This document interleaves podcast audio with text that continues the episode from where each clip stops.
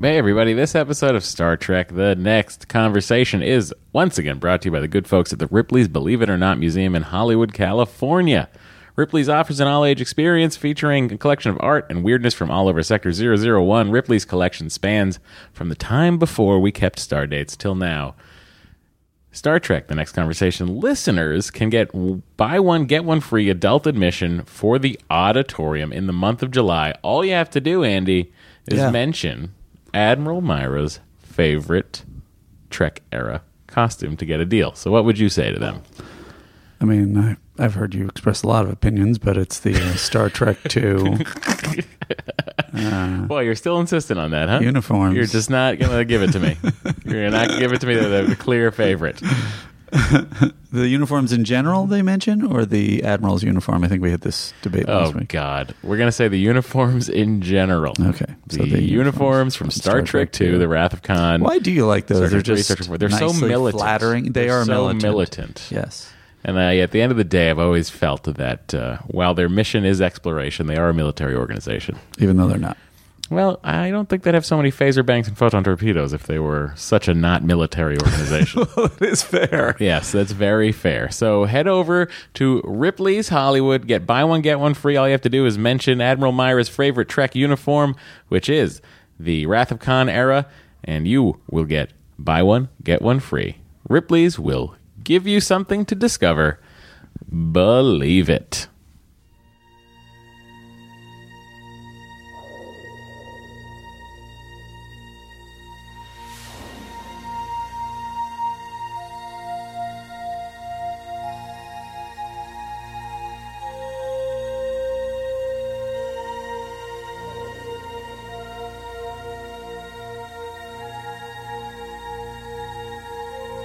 Podcast, The Final Frontier.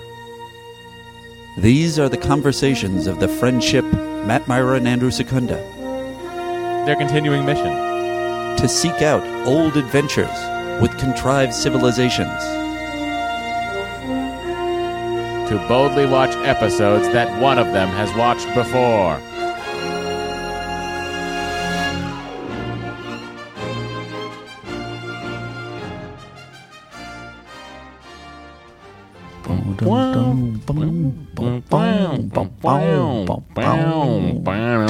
Bo, Dun, dun, dun. could you stop licking during the podcast? Hey, everybody, welcome to Star Trek The Next Conversation. Andy and I are here. I'm Matt. I'm Andy. We have been just hanging out, singing, not singing, I guess, sort of uh, Twangin? Twangin'? Verbal twangin? verbal twanging the Sanford and Son theme.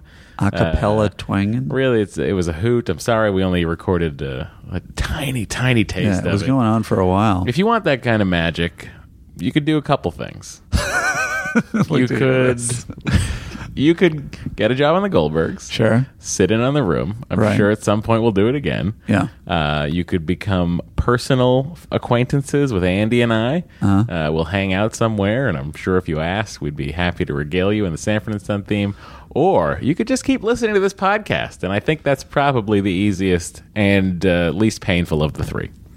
Uh, I certainly, I certainly concur with that. yeah, I mean, you don't want to become friends with us. You, don't, don't- need that in your life. You don't need that. you don't need to go to work with us. You you hear us enough on the podcast. Sure. Uh, so yeah, here we are. Star Trek: The Next Conversation. We are we are we are toe deep in season two. Toe deep doesn't sound very far. Well, we're only two episodes into a That's true. massively long season. That's a very polite way of of framing that metaphor that I haven't heard before. I just made it up. Nice. Matt Myra for the win. Snow strike zone, Andy. He's been pushing. Uh, I, I don't remember what the moment was, but do we do we even know why I came up with that? I think it was just No, as- uh, Jen uh, Jen Irwin, who writes on the show with us. She also Yeah. plays Virginia Kremp. right. on the on the on the on the Goldbergs. She was we, somehow the idea of uh, oh we were going to punch Adam in the box. Right. That was the that was the Joke on the joke floor. in the in the direction on the on the script, and uh, we just sort of got into a weird discussion about why the box. Why is it called the box? And then I was silent for a long time, and it might have been minutes after we were done with that conversation. I said, "Could we, could we get away with, and would it be okay because it seems like what we should call it is the strike zone And I said, for a lady's genitalia area. absolutely, lady, lady and fellas. That And fellas, absolutely sure. is phenomenal because it encompasses from chest high to just above the knees, Yeah. which makes for the entire strike zone. And uh, it's something I've been pushing. If you listen to Matt and Dory's Excellent Adventure, you'll hear us mention the strike zone when referring to my wife's reproductive parts. which, as you say, uh, she she does not enjoy as of yet. Nope. Which was honestly the reaction of most of the people in the writers' room. Uh, some of them objected Uh, to it. I on think everybody. creative basis. Some of them objected to it on uh, other meanwhile, other issues. Meanwhile, here I But, am, uh, just pushing it hard. He's pushing it everywhere I hard. go. and uh, I support him. Uh, I mean, we could also maybe Trek themed. Yeah. we could call it the neutral zone. The neutral zone. Hmm. I feel like the neutral zone would be like a more apt metaphor for, say, if you're on a date Yeah. and you're both not sure where it's going You're or in the you're not neutral sure zone. if you're going to I make think you're out just or something. outside the neutral zone because when you're in the neutral zone, Right. it is nothing but high octane action. Is that? I guess that's true, but it's conflict, isn't it? Sure is. I think I just described all Maybe if relationships. you're in the middle of a breakup, you're in the neutral zone. anyway, Uh, we'll figure it what out. you want to do is get into the strike zone. That's the point. Absolutely, 100%. We'll get back to you on uh, how the strike zone is going, if it's le- entered the lexicon, if we can find it in Urban Dictionary. Uh, that's really our ultimate goal. Matt, Yes, sir. uh, it's time for us to enter the Admirals Club. Oh. iTunes, leave a five star review and join the Admirals Club. Do you want to do your uh, your professional description of the Admirals Club? So, if you'd like to become a member of the exclusive Admirals Club, all it takes is leaving a five star review on iTunes. You can do that in any part of the world you happen to be listening to us in. If you go to iTunes, leave us a five star review, um, and you can enter into the Admirals Club. You'll be in it if you leave a five star review, but you'll be in it and mentioned if you write a particularly delightful review. It's certainly true. And here's one right here from you'll enjoy this guy's name, Oceans 07. Ah, I do like that's that's a great name, That Andy. is a good one. And uh, he writes, "Holy cats, is this a good podcast?" Holy cats being a reference to uh, Shatner's comment in uh, Holy cats. holy. no, he said it. Holy. Holy cats. Cats. Having gone through TNG once before, but uh, wanted to do so again, Matt and Andy provide the perfect guide for jumping into the wormhole that is TNG Season 1. Each episode has a solid range of laugh inducing commentary, trek knowledge, and theories that fall somewhere in the middle. As they venture into Season 2, this is the podcast I will be looking forward to the most, at least until James Bonding returns. Well, that's coming in August, everybody. Um, from Honest Ann, we hear, "Yo, it's great, five stars. Love to listen to you guys. Keep up the great work. I am rewatching the series now on Netflix because of this." Uh, engage your mind says, "Who do I have to know to get into the Admirals Club?" Oh. Engage your mind. You made it. Congratulations, Engage Your Mind. Uh, she says, I'm a 50 year old female creative professional. This is a little bit of a long one, but delightful. Mm-hmm. Okay. Young at heart. Yep. Not a real sci fi nerd. I'm one of those people who watched TNG during its run uh, and after because it helped me during a difficult time in my life, as Whoopi Goldberg supposedly said after year one. I didn't know that. Is that true? Yeah. There you go. It certainly seems like it would have been a delightful place to work through some issues. Um, it has been a joy and a pleasure to revisit it with these two cute and hilarious dudes. and the snappy patter gets even funnier all the time. What I'm worried about now. Oh, no. And by the way, Matt, this is something that a couple of people expressed to us. There's a worry. What is expressed it? to us uh, this week is that they won't keep going all the way to the end, or will leave for a hiatus, even though they and she has this in caps. They have made a serious commitment to us. we have indeed. Um, but she's afraid that'll happen because Matt will have a baby and Andy will start having lots of sex with a lot of different women because he's so good at it. And one of those things is is more probable than the other. Both of them cost about a $100,000. Their experience as TV writers really lends a nuanced quality to the commentary, stuff about story structure, etc. I'm a scholar of missed opportunities, and there are so so many to talk about from TNG all the way to the sad, pathetic end of Enterprise. yeah. They also got me in, uh, to do something no man or woman uh, or two men at the same time has ever got me to do. Watch Skin of Evil again. Wow. And then she had two quote, favorite quotes from the show. Uh-huh. Um, Please specify what kind of bone. And the other one, which really made me laugh, but I don't remember which one of us said it. Stop being such a Mordock. Uh, we are terrific. and the last one is from Joseph Flake. Pretty decent. And Okay. then his comment is, I like it. That's great. Thank you, Joseph Flake. That's all it takes to get into the Emeralds Club is the little acknowledgement of how decent we are. And uh, people were so uh, enamored of the idea of a closing club theme that uh, Nathan Robertson uh, sent us another one. Oh boy, here we go. Here it is. And that's the Admiral's Club. There you go. Hang on. Oh, Matt is about to play it himself. Do you want me to hold the mic up for you? I, I think I got it. Okay. All right. He's gonna he's gonna record it. That's the Admiral's Club. Do you want to improvise another one, and that'll be ours from now on? Sure. Uh, but then I'd have to cut it out of the episode, and it would be work for me. okay. Well, then never mind. Welcome to the Admirals Club. Should I try and harmonize with you? Sure.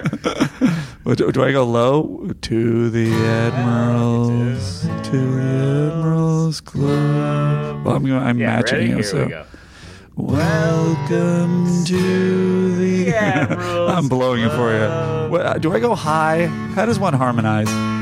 Welcome to the admirals club. How about I do that? And then you do whatever harmonizes with that. How about? Uh, all right. Sure. Uh, Welcome to the Admiral's Club. There you go. so that is a that is Somebody a, wants to edit that out this week, so Matt doesn't have to do it and send it to us. That would be great. that's, uh, pretty terrible. Matt, we're being hailed. Oh, Cap- Captain, we are being hailed. I don't know what to say before Data says his thing. Probably shouldn't be the exact same thing that uh, that Data is going to say. So um, the first um, thing I'm going to play is um, Hmm.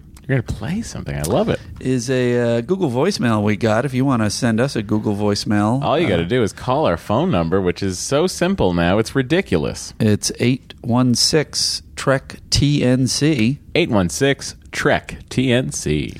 So uh, you know we welcome all different uh, perspectives and opinions. Some of them, uh, some of them may be negative, but it's uh, it's important to hear. Hang on, I got a jingle for our for our uh, for our Trek TNC phone number. Okay, Uh, eight one six. Trek. no. Oh, it's Trek. I said Trek. Wait, sorry, sorry. Three, two, eight, one, six. Trek TNC. Oh wait, I didn't want that one. Nah, forget it. It's not gonna work. TN, TNC. How you want to finish with TNC? TNCC. TNC. Oh, I'm gonna go with a B7 there. Ready? Captain, I'm feeling Eight- hundreds of thousands eight of one listeners six. tuning out. 816. It's, it's kind of sad, this one. 816. Ah, T. T. Oh, N. TNC. Yeah, Let me hold this up to you so you can. So it's gonna be TNC. Great, that's great. Okay. 816 Trek.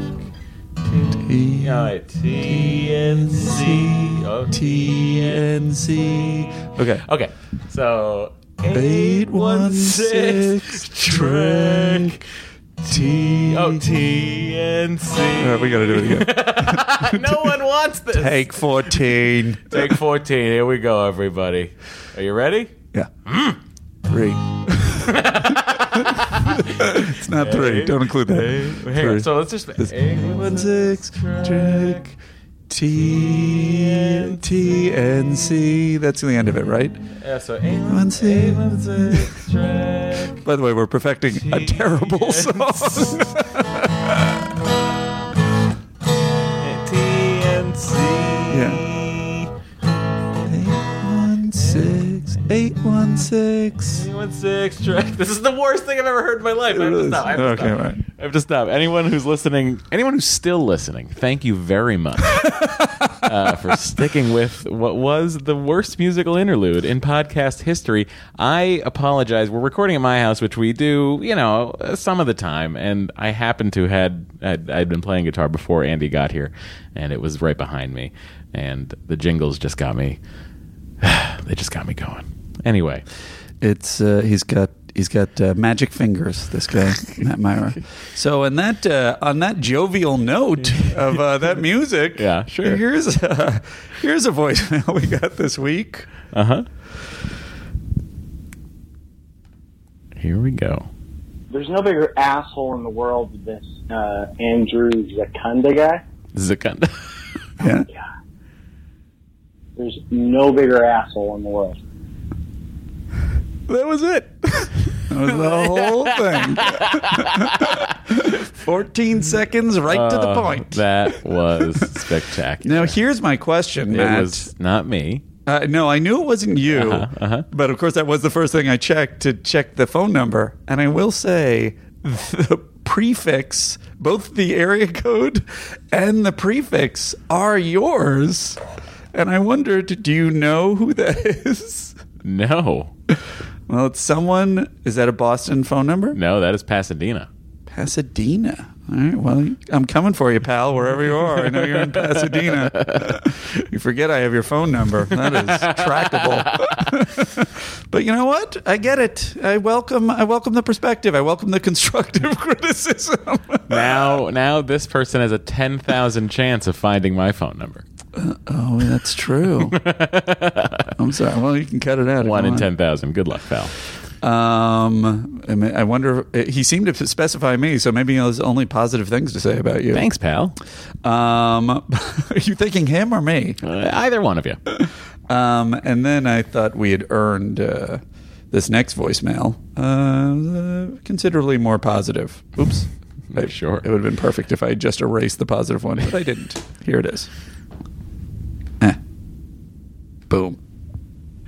Hey, Matt Myra, Andy Secunda. I just want to say, man, what a great podcast. Um, I remember when Matt first mentioned this uh, on Thank the you. Nerdist, I got really excited. And I got to say, I'm not disappointed, man, um, Awesome. which I shouldn't be. I've seen uh, Andy a couple times over at UCB, and, Nice. uh, man, I'm not disappointed on this platform either. Ah, thank please, you. Please stick with this all the way to the end. I got to say, I have some fears that maybe you guys will Mm.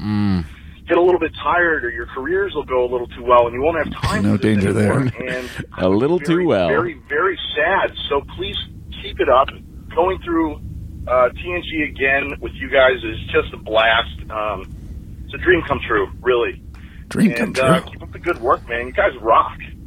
Thank you. so nice. That was a very nice email, and and and I feel uh, rather voicemail, and I feel so bad that I put him through the uh, jingle attempt. that was his, that was his payment for his loyalty.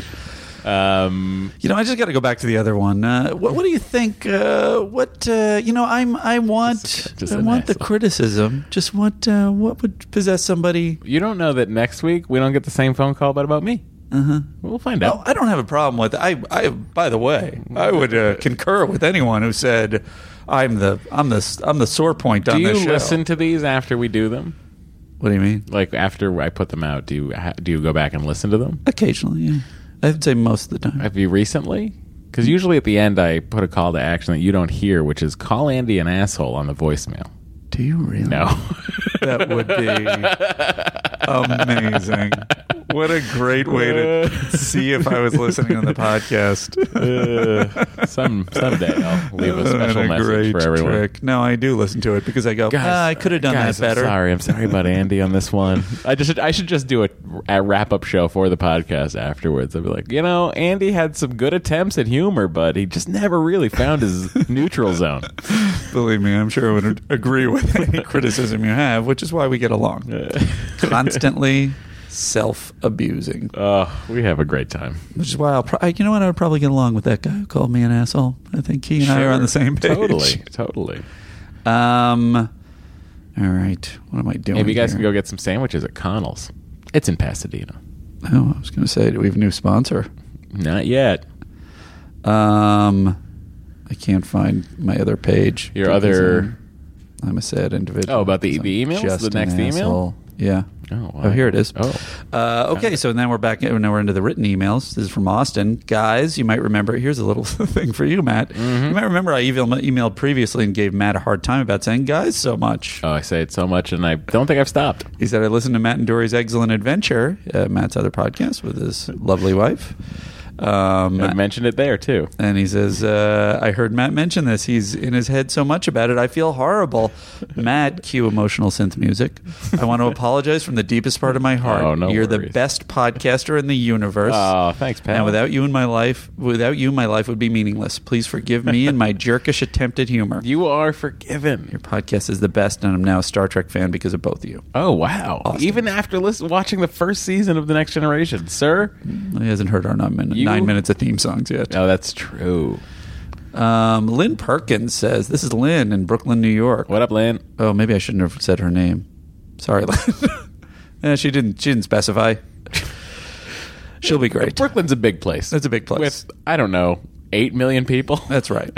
Anyway, so question for Matt, and Yes. the answer uh, is provided. Oh, this is a quiz that Oh, she's sending sure. us. Okay, So here I we like go. a quiz. Name Here we two key actors. I Yeah. bet you're going to be able to answer this in the Star Trek universe who also appeared in the Cheers universe, and she wanted to play Cursed, for. Kirstie Alley, Kelsey Grammer. Oh, you came up with another one that wasn't even uh, listed. Oh, uh, Kirstie Alley. You came up with two that aren't listed. what really? Yeah. those are two big ones. I know these are. I was going with main cast members. Is she not going with? I Main guess I would cast say members? go go with the go, with the with big God? ones. Wait, main cast members in Cheers. Yeah. Yes. Go with I guess uh, minor cast members on Cheers, major cast members in Well- the Star Trek universe. Kate Mulgrew. you're you're so. I, I'm glad this is happening because it is really showing Len. Who, who the who the boss is with uh, Trek trivia? You're still not on the ones that she came up with. You're blowing my mind. Kate Yeah. Mulgrew's on a three-part episode of Cheers. Which one? Who She's is running she? for city council and and s- starts a romance with with with, With Sam. Yeah, I I, I remember that. And that's So I'm not- going main in, in Star Trek and minor in Cheers, and I'm still not hitting the people that you're talking No. about. Lynn, you This is are blowing my fascinating. mind right now. Uh, I, I I need some other hint because I think there's a lot of crossover because it's on the fucking Paramount lot. Let me think. How should I? Do you want the? se- She gave the seasons. She gave the episodes. oh, give me the seasons of, of Okay. Cheers. Sure. Uh, one of them is season five of what? of Cheers. Okay, and the other is Uh, season nine of F- Frasier. Oh, that's that's. Uh, I'm sorry. That's not. Uh, that's the. I should have read that. Anyway, that's season nine of Frasier. The other one is uh, season five of Cheers. I'm so confused. And then where do they appear in Star Trek? Um, one is from Next Generation. One is from Voyager. Uh, racking my brain, racking my brain. Uh, Robert Picardo. Mm-hmm. Uh, and Do you remember what the? I guess it doesn't really matter. Do you want me to tell you? um, and the other actor is this actor of of TNG a main cast member of Yes. TNG, and they appear. Oh, um, it's not Spiner. Is it Spiner? Well, Brett Spiner, I'm remembering mostly from his Night Court turns. right. I, is he? I vaguely remember. But here's the thing, Lynn. Let me tell you what's happening right now in my head. Okay. I'm remembering Brent Spiner, but I can't. Fe- I feel like I'm remembering his character from Night Court and not remembering his character from Cheers. Well, that was that was an evening of uh, of Brent Spiner crossover. Just like when they hit the blackout on all Sure, the shows. every every every every show with Seinfeld had a power outage. so this is had a Brent Larry- Spiner on. Love Larry David. Nah, I'm not doing. We're not doing that. so great. uh, wow. Yeah. So I also gave you. Uh, I gave her some other uh, answers to the question she asked. I know. Well, anyway, it was. Do you want me to to just Please, yeah. So it was Brent Spiner uh, on Cheers, season five, episode seventeen, "Never Love a Goalie," part two. Uh, okay. All right. Let me see if I can. Um, and then the other one is Robert Picardo. Uh huh. Um, Frasier, 2001, season 9, episode 11, Bully for Martin. Was he the bully for Martin? Mm-hmm. No. Bully for Martin, meaning good for Martin. Oh, I see. Um, Of course, it's Frasier. uh, so that is great. I also hope you enjoyed my Trek knowledge. yeah, this is here. I'll play a little clip of Brent Spiner on. Please do. This is when Carla. Aren't you Bill and Sherry Grant? That's right. What an incredible coincidence. I was the foreman of the jury at your trial. Oh, yeah, the one with the notebook. Oh, you noticed. That was hard not to. I was keeping track of the testimony. Diane Chambers. Well, it's a pleasure to meet you. Why weren't you at the party? You must have been a sleazy lawyer. The party the jury threw for me. I'm surprised they would have had it without you. You seem so attractive and intelligent. I think he was a Yes, defendant. well, those qualities Right. confuse some people. Besides, I had to work. Who cares about me? The important thing is See, you no two one are back invited together Diane. again, huh? Thank you. Could we maybe order? Oh, I'd like a glass of white wine. Wine? What What would you like? I'll have a Bloody Mary.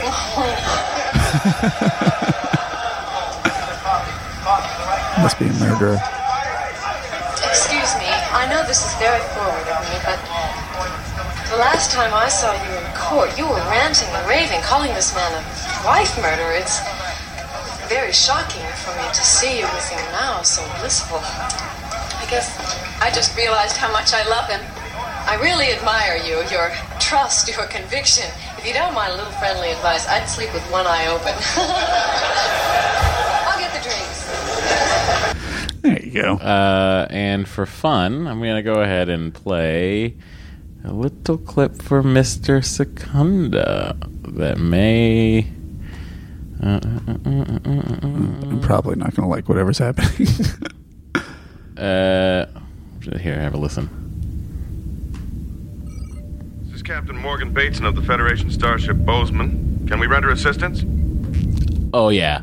That's Kelsey Grammer. nice. That really must have been a great moment for you. Jean Luc Picard of the Federation Starship Enterprise. We were just going to ask you the same thing. I will not spoil any more. That's for Andy, everybody. You all know at home what happens. Uh, okay, so Okay. is that our mailbag for the day? Uh, Or do we have more? We got a, we got two more. Let me uh, fire the uh, engines back up here. Yeah, Sorry. what's happening? Oof. Larry Levine, our good friend, writes Hey, Matt and Andy, if you want to see a decent dramatization of the original Star Trek Phase 2 script for the child, check this out. And uh, as far as uh, fan films go, the New Voyages people has some pretty good f- production values. Have you seen any of their things? Uh, I've watched uh, some clips of some things they do. They do have extraordinary production value. Uh, yeah, I watched a little bit of it. It was pretty amazing. I don't. I'm just going to pick out some few clips at random. Here we go. But it probably wouldn't be here otherwise.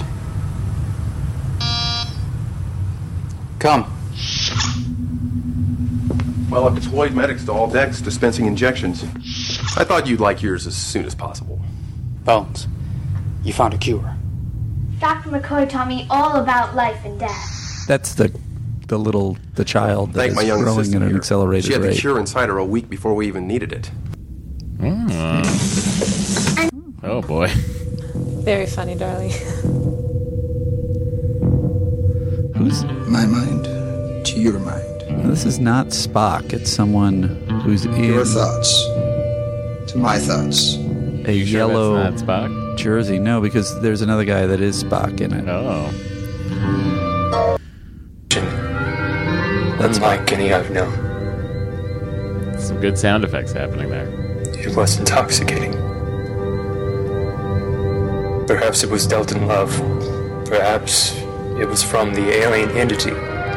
Okay, well, Gene, you don't write a thousand percent. Well, he might have done a rewrite if it was going there. and the last one is Hi, Matt and, Matt and Andy. I've watched five or so, or so season two episodes today, so this is an overall observation. I actually like Pulaski more than I remember liking her. Thank you. However, Yes. OMG, the racism.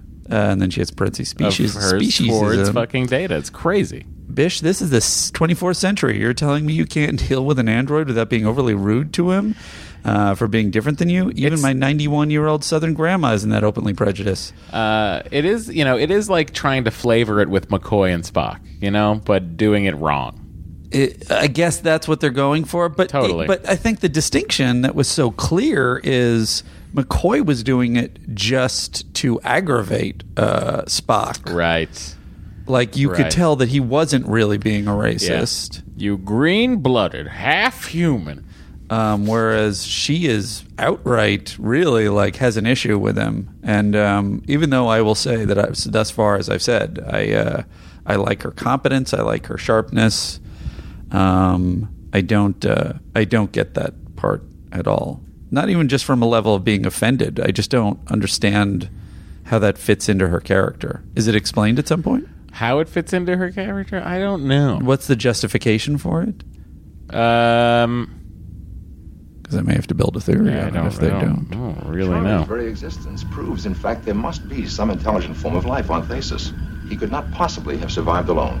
The ship's food concentrates would have been exhausted in a year or so. By which time he would have been eating fruits, vegetables, Probes nuts. of Thasus indicate very little. And able form probes of have life. been known to be wrong. Doctor, Spock. are you speaking scientifically or emotionally? Gentlemen, your pulse is 242. Your blood pressure is practically non existent. Assuming you call that green stuff in your veins blood. The readings are perfectly normal for me, Doctor. Thank you. And as for my anatomy being different from yours, I am delighted. See, that's the that's the difference right there. Yeah, it's two guys sparring with each other and knowing that neither of them is a racist. That's right. Um, I don't know. But anyway, I think it's a valid point, uh, Molly. And with that, with that, Matt. Yeah, I am suppose we're probably gonna do something with the sound effect. Fading frequencies closed, sir. let me ask you, as a professional podcaster, Matt, Yes. w- Should I? What should I? What, what does one say before they hit the sound effect? Like, what should I? So I'm about to hit healing frequencies close. Yeah. Well, the problem with you about to hitting it is the fact that you were hitting it so very uh, delayed. So you say i- if I had said with that and I just hit it, then it would have been fine. Sure. All right. Well then, there you go. And what about when I open it? It's time to. and then just- Uh, you know, yes. Also, I- at, at the uh, with the whole jingle thing earlier, Yeah. I'm in no position to give any advice on podcasting. So, All right. Uh, and now it's time for this day in Star Trek. Uh, This day in Star Trek. It was uh, November 28th, 1988. And uh, Baby, I Love Your Way f- slash Freebird medley by Will to Power led the U.S. pop charts. a song that I did not know existed. That's not the. I was hoping it was a video. Like I knew both songs existed individually, Yeah. but I did not know this mashup existed. Me, I have no memory of it at all. The day turns into night. Forward. It's fascinating. It's very especially odd. when they start getting to the freebird of it all. How far in is it? Well, I hear. With the I think we'll hear him in a second here. fireflies. I wonder how Hmm. they have the So, I guess you can keep reading, and once we hear some freebird, we'll slow it up. All right. Robin Beck's first time was the UK's favorite tune. Scrooge was on top at the box office. Sidney Sheldon's The Sands of Time was still a bestseller. Pablo Picasso masterpiece and Acrobat and Young Harlequin sold uh, by Christie's for 38.35 million. Most What- expensive. What sold for three thirty point three five? The Picasso masterpiece. Um, actor Scarlett Palmers was born. She would later play the recurring role of Naomi Wildman on Voyager. Oh yeah, I remember not being crazy about that character. No, it was a child. Right. Um, Time magazine's headline was JFK's assassination. Who was the real target? 25 years later. Great question. I knew, so it wasn't him. Chances are, I Seems think like they- you're going a long way to kill somebody. They if you're gonna probably kill hit him right their next to the target. president. Yeah. 25 years later, a new book argues Oswald was actually out to get John Connolly. Strange. That's all I got. I don't know if we hit the free bird of it all. Mm. I don't know. Why would this have been a hit other than well? I mean, sort it's of. a great Peter Frampton song. I know, but didn't it have its time? Here, here it is.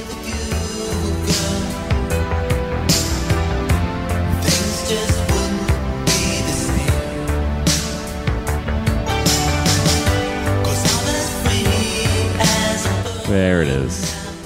Uh huh. Whatever. So I think gotta that- tell you, not great. I guess not my they- favorite of our songs. We've No, not at all. I guess they just made a hit by going, "What if we took these two successful things?" Which I guess is Let's put what them a lot together. of- a lot of people do well, these that's days. pop. in You know, fairness. that's that's you know, it's sampling versus covering, and they're covering not one but two songs. It's like that fucking terrible, that terrible Kid Rock song that uh, did that. Also, Sweet Home Alabama. Did do you know what I, do you know the song I'm talking about? Kid Rock. it was definitely like did that. Wo- Werewolves in London and Sweet Home Alabama. really? I was thinking of a different or one. something you like did that. Hang on. Uh, uh, all summer long. What was it? It was. I think that was the name of it. I think that was the name. I'm gonna find out in a second here. I'm gonna let this ad play for four, three, two, one. Listen to that guy vamp. I I, I, I can skip the ad now. Here we go.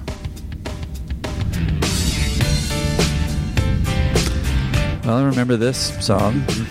you remember this song, right? I know. This is Color Money, and It was 1989. My thoughts were short. My hair was long. Caught somewhere he between. just did his own thing around it. I don't even Yeah, remember this. And then he uh, hits the Sweet Home Alabama chorus. It was summertime and He's running for Senate. This character. Kid Rock. Yeah. Are you serious? Yeah. you gotta get plugged in, I gotta get plugged in, kids. guys. I gotta get plugged in. splashing through the sand. All right, whatever. That song can go fuck itself. Um, Should we jump in? I suppose we should, Andy. I suppose we should. Uh, the episode we are talking about today, by the way, one of my favorite episodes of the series is coming up next for us. Not this one, but coming up next. Mm. Exciting. Uh, production order wise, Elementary Deer Data. Is that the next one in the slate? is. Yeah, I really enjoy that one quite a bit. Uh, okay, so we're talking about one I don't enjoy that much, not to spoil anything, where Silence Has Lease, production number 128, aired the week November 28th, 1988. Uh huh. Directed by Weinrich Colby and written by Jack B. Sowards. Who I thought I knew the name of and looked it up. He had a story credit on Star Trek too. The Wrath of Khan. All right. So, this episode is a very short synopsis from the Larry Nemechek Star Trek The Next Generation companion. Here it is. En route to the Morgana Quadrant, the Enterprise suddenly finds itself inside a black void without form or dimension, a void that is unending and inescapable no matter what direction the ship turns. A sister ship, the USS Yamato, Yamato rather, appears in the void and Riker and Worf investigate, but the ship is part of the trap, and the men find themselves in a maze of repetition that nearly drives Worf mad with its logic, or rather, illogic. Yeah. Finally, a presence behind the void appears. Nagilum. Nagilum? I don't know why. They were Nagilum. basing it on M- Richard Mulligan. Yes. And- An totally entity who wants inexplicable. to study humans' reaction to death. The super alien who appears on screen only as a vaguely humanoid facial sections separated by darkness announces his will to uh, announces he will use from one third to one half of the crew for his experiments. After much soul searching, Picard regretfully begins the auto destruct sequence with Riker and later outwits images of Troy and Data sent by the alien to argue against the move. With just two seconds to spare before auto destruct, the soft voice entity suddenly frees the ship, saying he has learned enough about human nature by watching the crew's preparation for death. In one final debate, a relief Picard tells uh, Nagilum, that's it, Nagilum, that they do not have, they do have one trait in common, and that is a curiosity.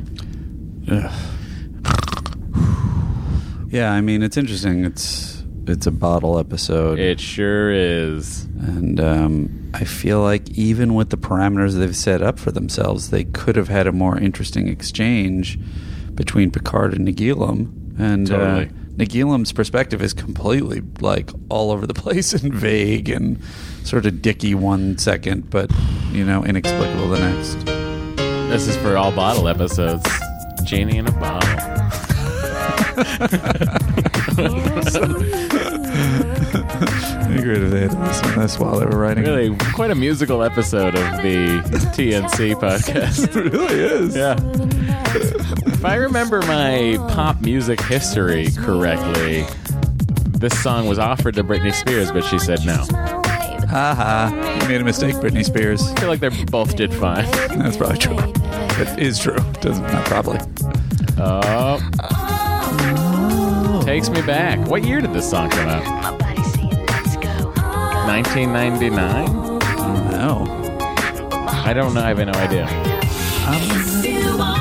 Yeah.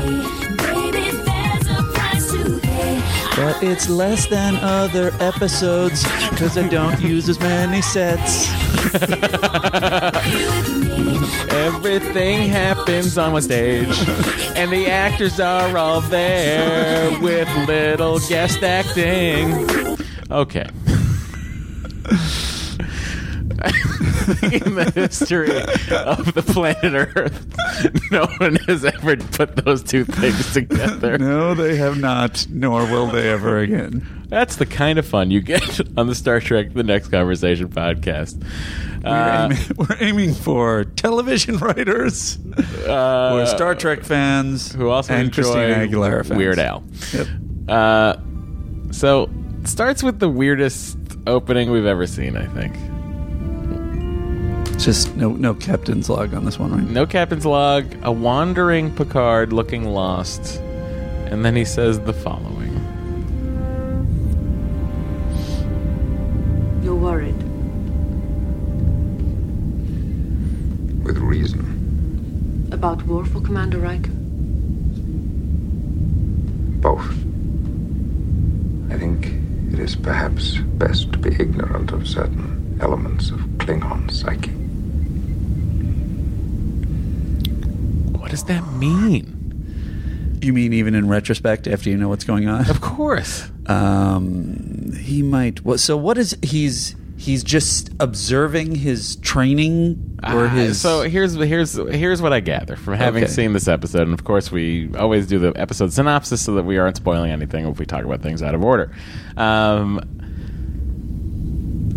it's the equivalent of like if you decided to go for a run at during lunch at work. It was already science like, fiction. with like with like Eric and David, uh, and you know they run like nine minute miles in the in the in the heat, right. and I, I looked really worried, and someone was said, "What was the matter?" And I was like, "You worried? like you worried about David and Eric or Andy?" And I'd be like, "All three of them."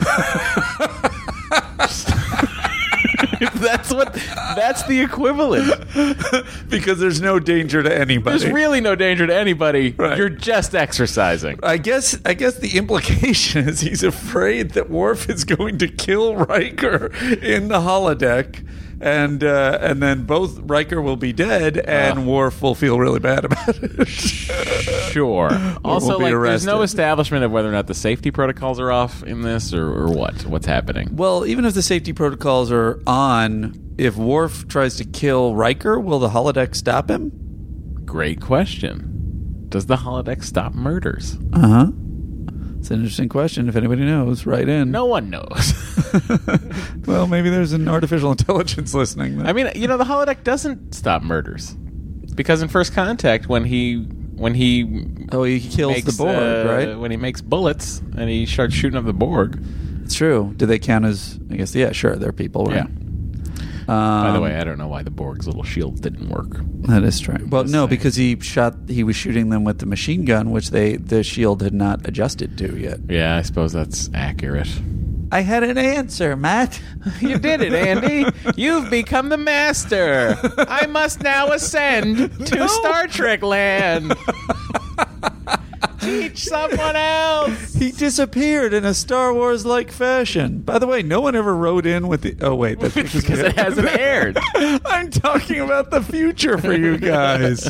We're in some kind of time rift. Oh, we are. We keep walking and ending up on the same bridge. Uh, Um, yeah, I think this whole scene, I, I gotta say, I really enjoy opening with a battle. They, I don't know, they should have just thrown out the the friggin' uh, Picard part and just started with with the two of them, maybe even fighting each other.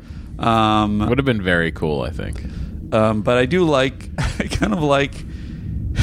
it's kind of crazy that it's like the music is totally old school track kind Yeah. of battle music. Yeah. And the costumes are terrible. That that You know, I like. I will say this. I did. I, you know, I thought looks initially. like I a thought teenage the mutant, mutant, mutant ninja turtle attacking him. use the words. There we go. Mutant ninja turtle. Tugent Nugent. Um, it. I liked the skull creature. You like because I the- liked that he when he moves his head, Uh-huh. and you sort of see that like texturally it's all moving together. I like the idea of like this sort of cartilage covered creature that might have an internal skeleton as well as an exoskeleton. I accept that. I still think it looks shitty though. Uh, hey, they did the best they could on the little tiny budget that those guys had. This is the bottle episode. We can't spend any more money on it. This episode's supposed to save us money, but we got a, a skull guy running around. It's a bottle episode, baby. Our line producers coming at us. We gotta save the budget for bigger episodes. We're gonna see the Borg pretty soon in this season. Not that soon, actually. Uh, Dory's going to bed. Is she here? She's in San Francisco. oh, right to now. bed. I see. San Francisco. I was born there. I was gonna say she really didn't want to see me. She's been here the whole time. I'm sending her a picture. I'm doing uh, husbandy things while we're recording the podcast. And again, I apologize not being a good podcaster tonight. I think it's adorable. Uh, The exercise is over!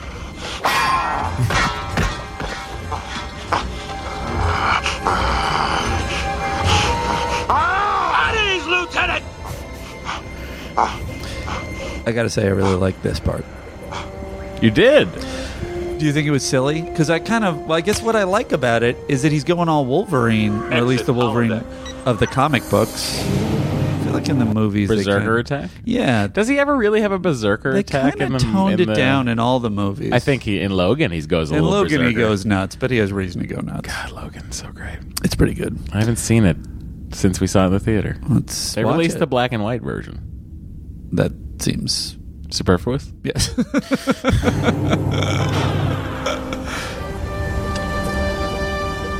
You do this every day? No, Commander.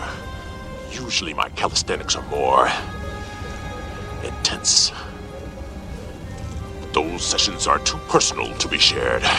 He just he means he's fucking in the sounds holodeck. like it. That's exactly what he means, right? I don't think that's what he means, but I think that's.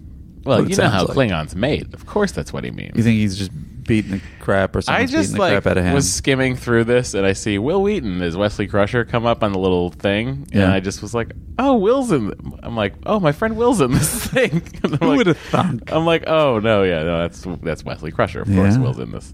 Uh, okay, uh, uh, where do we dig in here? I don't know. I want to get to that point with Michael Dorn. Someday, I think we all can get to that point with Michael Dorn. Um. Yeah. Uh. I don't know. You want to go here? Let me put. I got something. I don't believe you. You never have something. It doesn't really matter. Um. Dory asked for a picture of Bo, and now I'm going to send her a picture of Andy. I'm making a dog face. it's really translating very well. Um. I'm sorry. I'm on the next episode, so I'm gonna. Have to You fix this. motherfucker. I apologize. How He's many doing episodes ahead are you? What? No, I'm only on one. Oops. Here we go. Is that you? Or is that me? That was. Time to further detail the charts of this region. Read us again, sir. Harry. Oh, you found something? I have something. Yeah. Go ahead. Okay. here it is, right here. These are thoughts hardly worthy of a trained and practical security officer. Mm. Mr. Worf, will you launch another probe, this I time a guess Oh, I class? skipped over it. I didn't do a great job. there. um, why don't you just uh, take the helm on this part?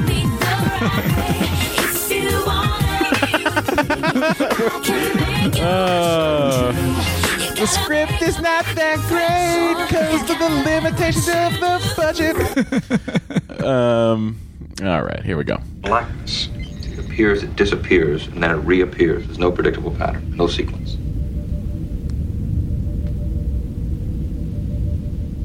On screen. There it is. Mm. I don't see it. Do you see it? Am I right in thinking that it's not really black? The the thing, it's blue, right? Yeah. Because they're like, we can't just have it be black. That's not an effect. Section. Uh, guys, most of space is already black. You, you sure you want this thing to be black? There it is, sir. Well, it could have uh, some edges, I suppose. hole in space. Oh, Make it like a hole in space. That's what the script says. How about we make it a nice blue? I think that'll look real good. Thanks, Chuck. It's quite different. What if we put a, uh some splotches of other stuff in the middle? I don't know. I gotta call up. I gotta call up to the production office and see if they could do that. Because you can't just make it black. I mean, this is this is network television. I know it's network television, but I recently heard that it's one of these episodes. This black hole's gonna stand out in the blackness of space, yeah. Um, Ugh, this is our worst episode. you know, we always wondered That what guy was we right would- about me. what we would do when there wasn't a ton to talk about in an episode, Oh, this and uh, you are all witnessing that Are we going to be just geeking out later? I wonder. about how great the thing is. Yeah, or is it just going to be like this? I, I can't tell I don't, I don't know if people will be so worried that the show is going to end. Although we've had, you know, we've Start had doing some, we've had some solid eights and nines of episodes. No nines. We've had some eights, some sevens. We've had Look. some good episodes. I don't know where the thing is, but it's basically when they debate. Um, here, let me just see if I can. Thoughts. Hang on, I'll get it for you. All the probe systems are functioning perfectly, sir. I, I have a th- okay. You have a theory about the probe? No, I don't have a theory. what happened? But Unknown, sir. Go ahead. I'm just going to play this and we'll see what it is. Go to yellow alert, sir. Why? Explain. Sorry, sir. It's Mr. Worf, this starship operates best when my officers share with me what is on their minds. my thoughts were of an old Klingon legend of a gigantic black space creature which was said to devour entire vessels. Devour vessels? Sorry, Commander, I agree. Like this, These are thoughts hardly worthy of a trained and practical security officer. Mr. Worf, will you launch another probe, this time a Class 1 with full sensor array? Launching, sir. He listened to him. So, um, But then I- he immediately doesn't listen to him when he then suggests a photon torpedo, well, which That by was the way, because with- that was I because like of the, the idea. I Romulans. like the idea of like if you can't study it, destroy it. That's the wharf way. That's true. But uh, I, I like that he's. That's a very calm. First of all, I just love the performance of Patrick Stewart in the scene, but uh, uh, that it's almost awkward because Worf is sort of being called out on, like, all right, you're going to be all Klingon about it. Explain yourself. And then Worf is a little bit self conscious because he realizes what he's saying sounds irrational. But essentially, he's saying, my intuition is telling me that this is a, a concerning situation. Hmm. And then Picard's like, you know what? We're going to listen to your intuition, even if it's based on mumbo jumbo. Uh, yeah. I mean, war, if anything, I think uh, Picard is a sound, or rather, uh, how how do I describe him? He's he's a very Sound evaluator of sound his evaluator personnel. of his personnel's opinions. He's a very open to listening to everyone. Uh-huh.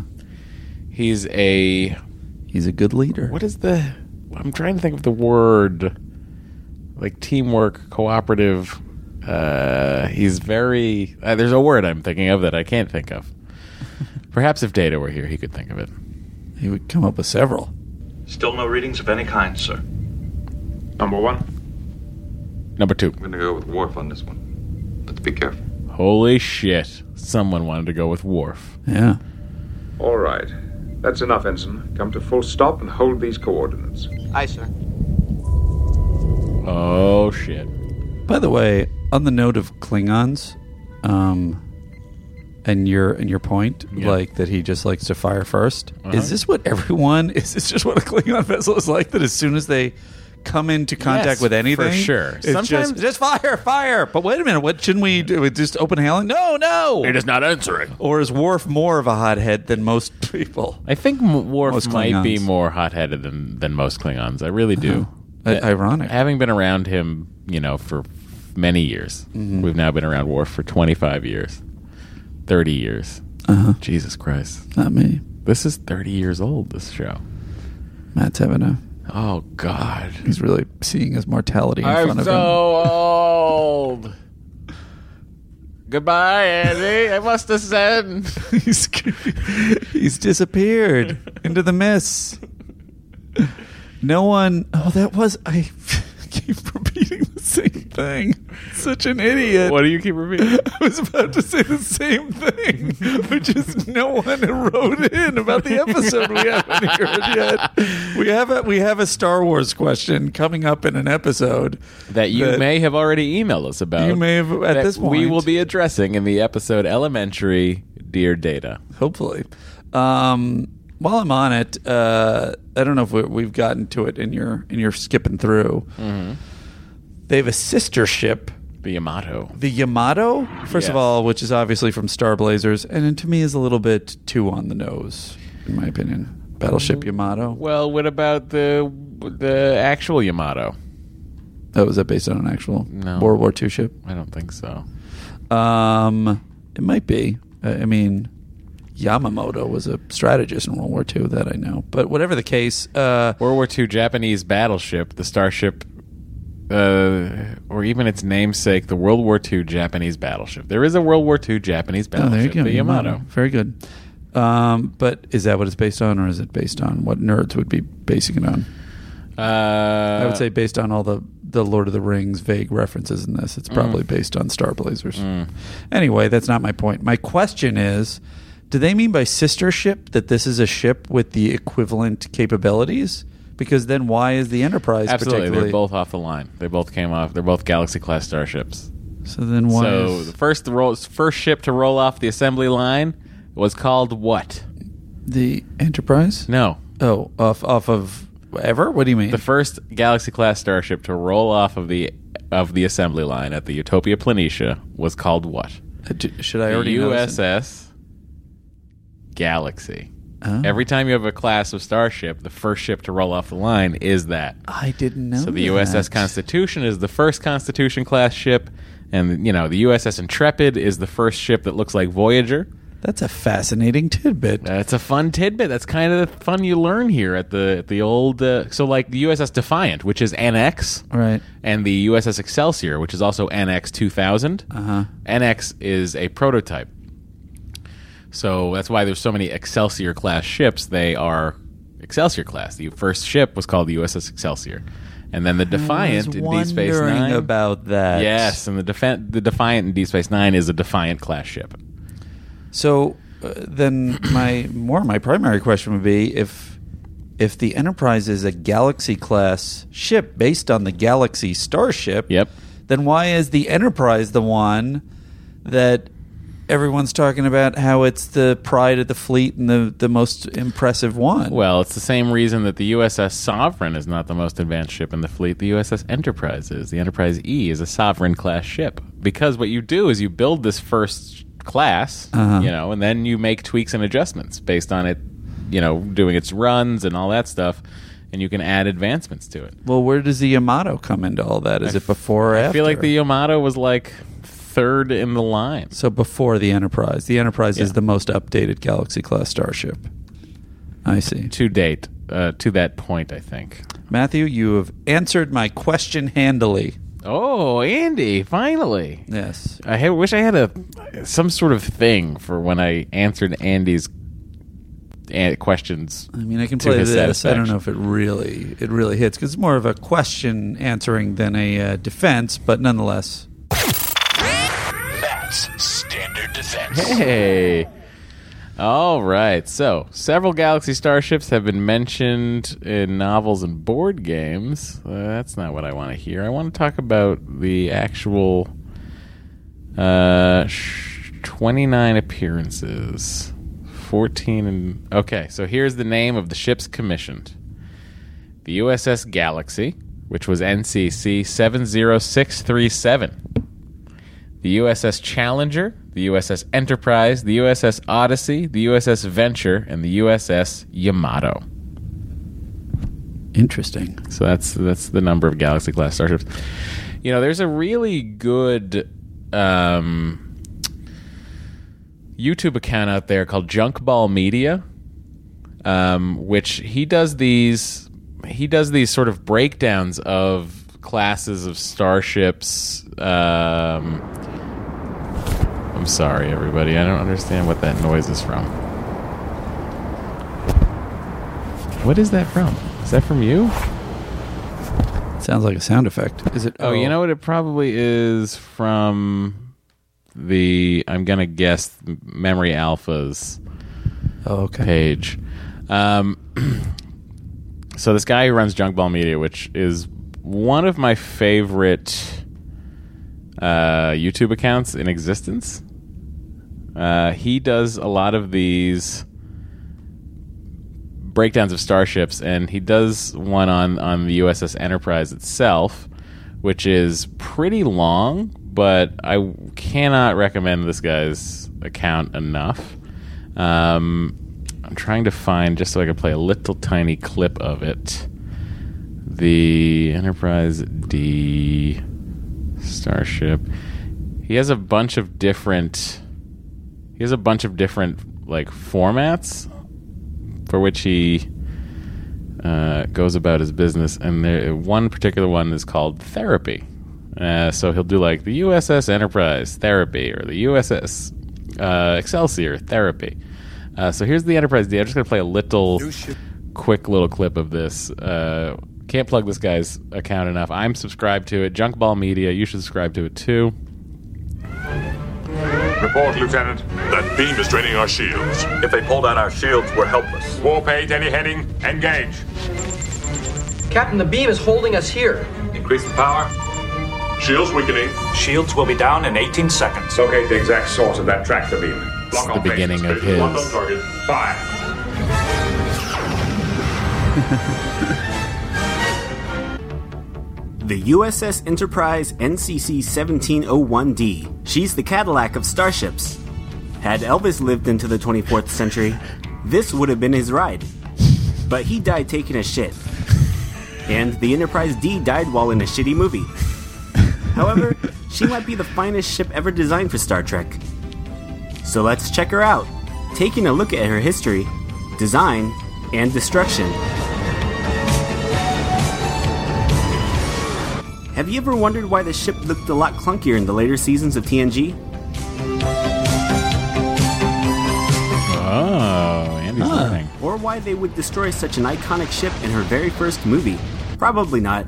But you just did now. You just got incepted.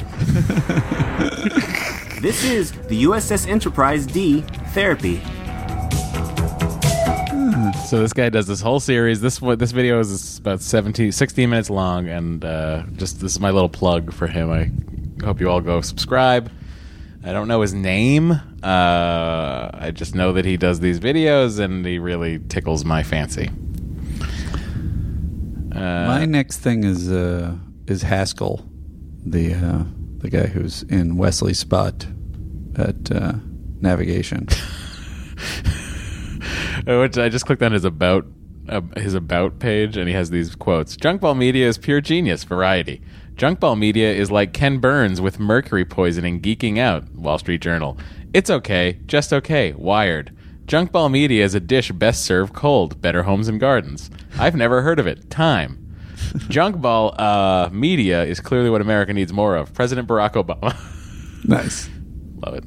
So, anyway, go follow, do all the things for him because it's great. And this is a bottle episode, which means that we not only get to hear this again, Just come and set me free, baby, and I'll be Set me free, meaning the characters. Get them out of this fucking bottle episode. Sure. Oh, so it's a it's basically the the the song in our version is a cry to not be in the bottle episode. well, I think our our our song is about bottle episodes, very specific production related issues with bottle episodes. Right. Yeah.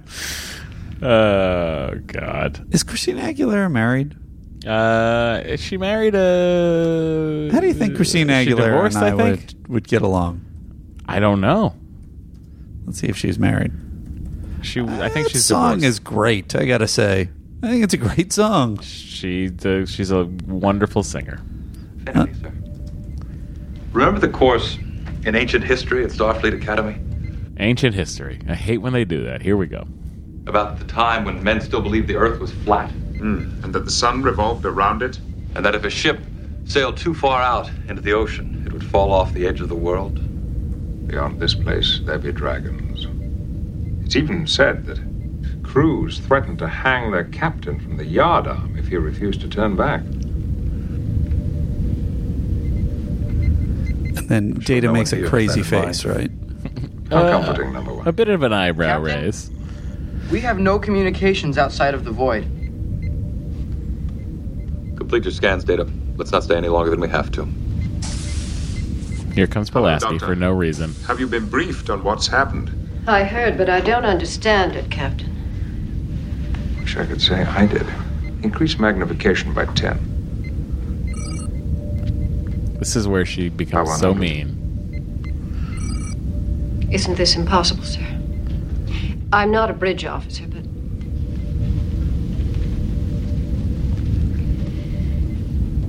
Increase by 1,000, Mr. Data.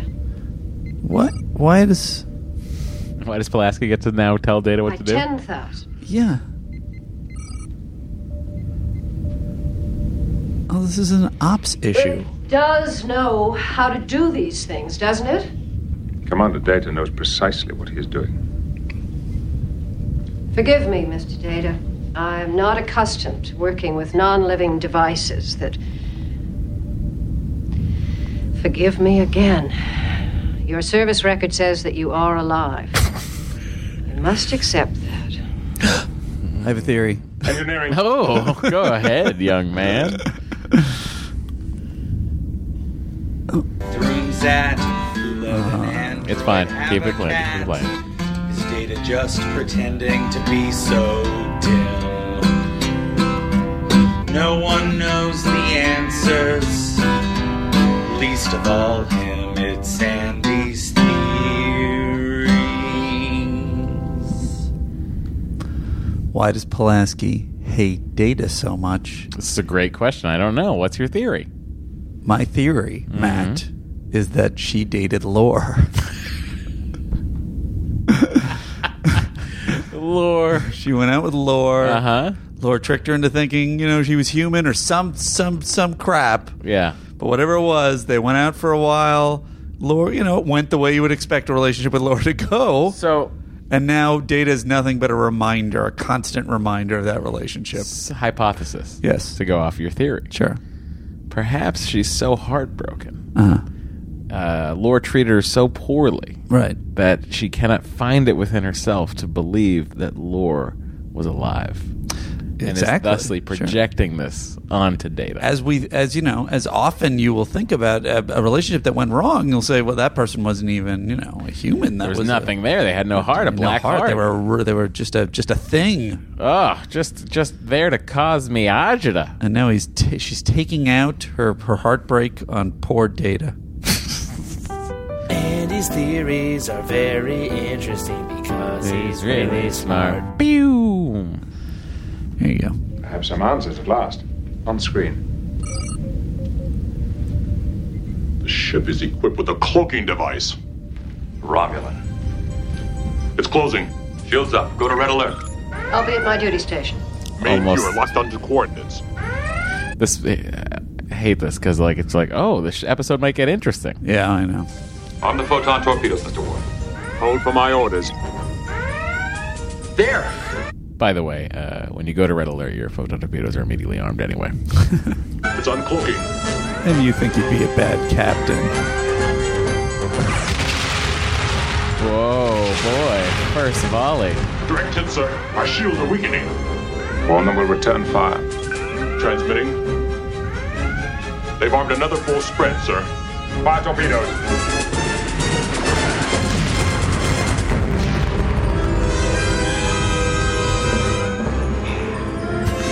Weird reaction from Jordy. Jordy goes, Yeah, yeah. Killed a bunch of people. Ah, cha cha cha. Oh, that was too easy. Captain, our sensors show no debris from the Romulan vessel. Impossible. Captain, there's another vessel approaching in sector 091 Mark 26. On screen. Magnify. It's a Federation ship. No shit. 1305 E. It's the Yamato, our sister ship. The Yamato's nowhere near the squadron. Open a hailing frequency data. USS Enterprise to USS Yamato. Hey, fellas, what's up? USS What's Enterprise going on? calling USS Yamato. Respond, please, on this frequency. This is the Yamato. We too are trapped on our ship in a bottle episode. You can beam over. It's going to look pretty much just like your bridge. We had a lot of things planned for this run. Engineering and propulsion all appear. Our captain is also bald. There are no life. Most people will uh, save a bottle episode for later in the season when they're saving money on their budget. circumstances, That is, at least. Not when they're saving effort in scripts. How far in are we now? And we still haven't seen Nagilum, by the way. Uh, we are 20, 21 minutes into this episode. Crazy town. Uh, I guess uh, here I'll jump us into the transporter. I will say this. I uh, Yes, I sir. admire. I was engaged, uh, so Yeah. to speak. Sure, I was too. Um, you know, and I will say uh, this this uh, show thus far. Yes. Correct me if I'm wrong.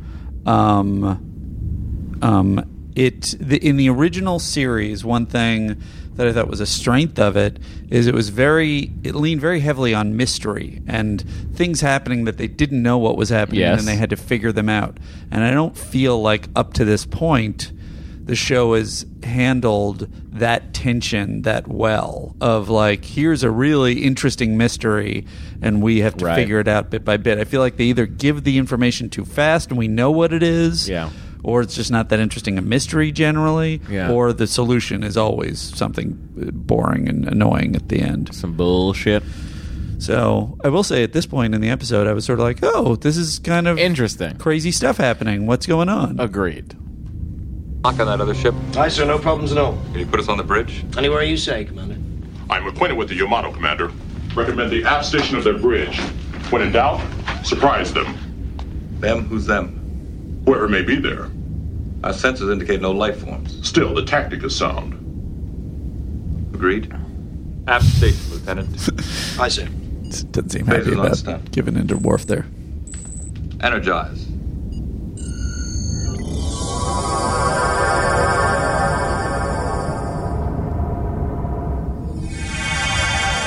Oh boy.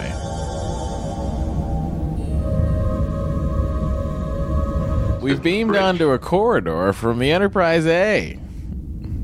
Now we're on the Yamato on a corridor. Or is it on the bridge? Uh, They're in. They're in the corridor. they're in the corridor, wandering around. I mean, I don't know what to do about this episode. Captain, do you read me? We're having difficulty with our communication. Number one, come in. You know, the bottom line is all this would be fine even if it was inexplicable and weird turns of plot of Beam what them back happens. immediately. If it wasn't just under this Go ahead. If it wasn't under this heading of of ah, he's running lab experiments is what you find out Nagilum is doing. And it's just like, oh, it's just vague experiments that he's running. And this was essentially what I realized was this is almost exactly the same plot as scientific method in um, episode of uh, Voyager, Mhm. which is uh, people have had issues with. To me, it's one of my favorite episodes of Voyager. And um, How about Year of Hell? How do you feel about Year of Hell? Loved Year of Hell. I agree. I like Year of Hell. so quite a good. bit.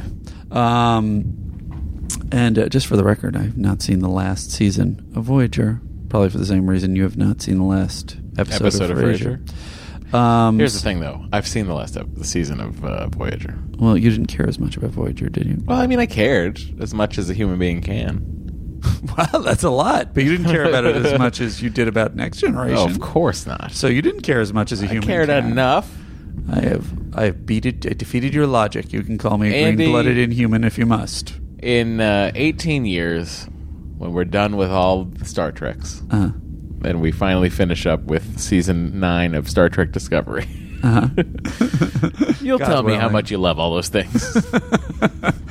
Um, anyway, my point was scientific method, which granted steals the episode from this in terms of all the plot moves, is so much more specific and detailed and crafted, and the way that they build the mystery at the beginning is logical, and then the things that that, that the aliens are doing in the lab experiments with the humans make sense. Like each in this, it's Nick Gillum is just like, eh, well, what if they're walking on one bridge and they're walking on another bridge, or uh, what if they destroy Romulan and see what happens? Uh, Right. I'm going to kill everybody. Yeah. It's like nothing makes sense. It's so logical, and even the way that it ends in kind of the same maneuver, except in a much more exciting way at the end of Scientific Method, adds up to what they're doing to Captain Janeway. So I just got to say all that. Boy, here's Andy bringing some Star Trek Voyager knowledge into the next conversation. Who'da thunk it? How did you? Where did you come from? What's going on? Ship has one bridge. One bridge!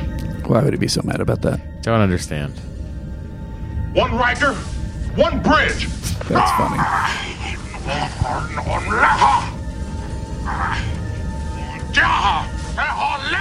Lieutenant, you're being crazy. It's impossible!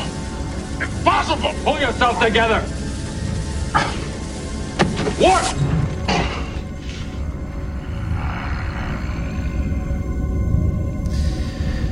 So let me ask you this, Matt. Yes, Andy. What are they even like when they start to set up the relationship between Captain, the Starfleet is Riker fading. and Data. Worf? Worf at the beginning of this episode? I was Yeah. like, "Ooh, this is going to be great. It's going to be a Worf Ri- Riker episode. They're really going to dig in on on who Worf is and and why you know what how he deals with his anger and everything."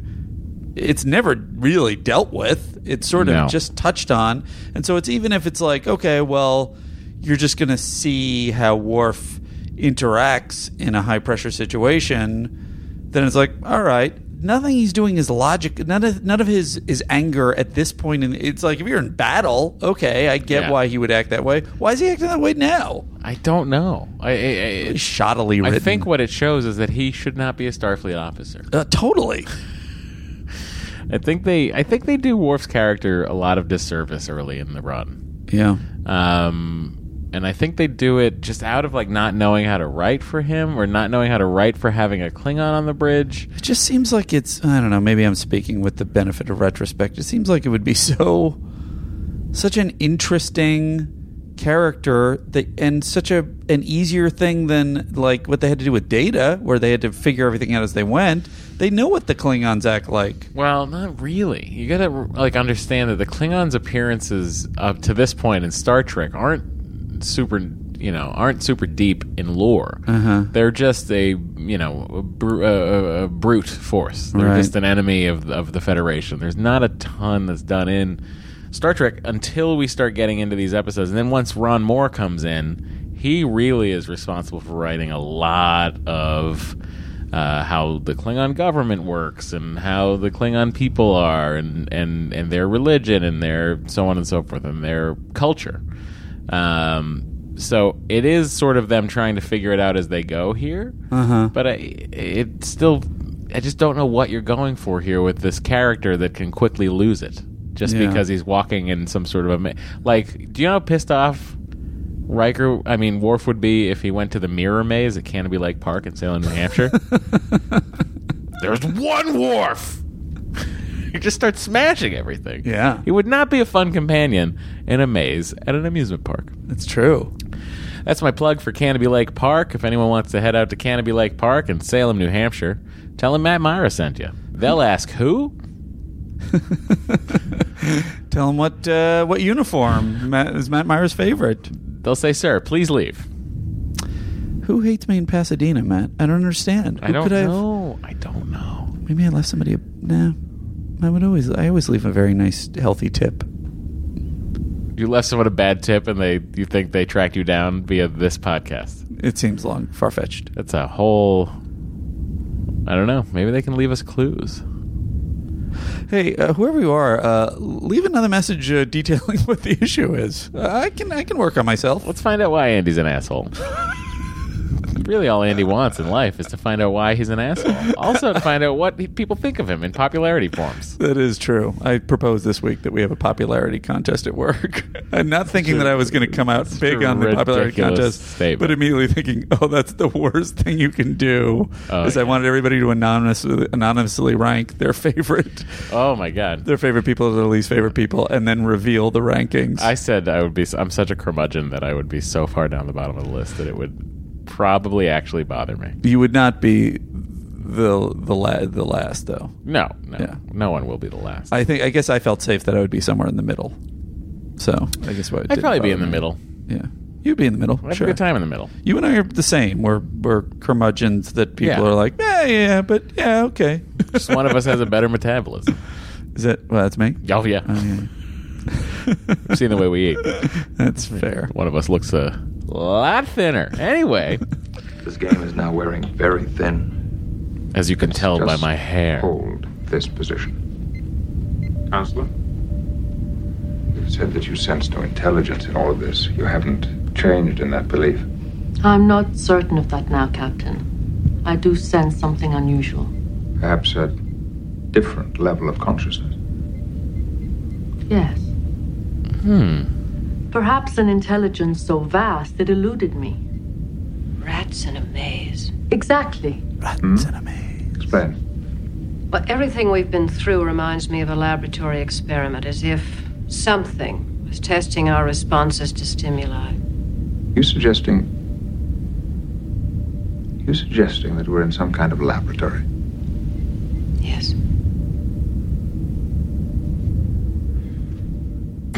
it's a weird. The reaction Patrick's doing goes, "Oh boy, this is crazy." Ugh, how am I gonna captain's log this? This is out of control. Guys back in Starfleet are never gonna believe me. That's that's what that face was.